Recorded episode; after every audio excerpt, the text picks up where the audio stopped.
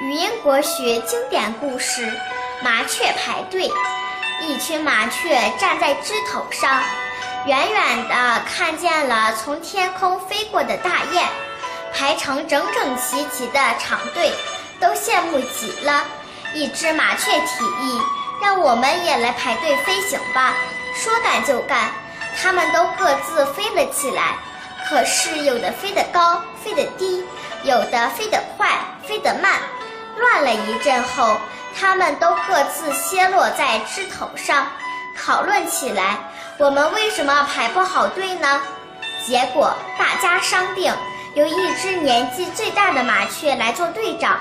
那只被批评的麻雀很不服气，大家朝东飞，它故意往西飞。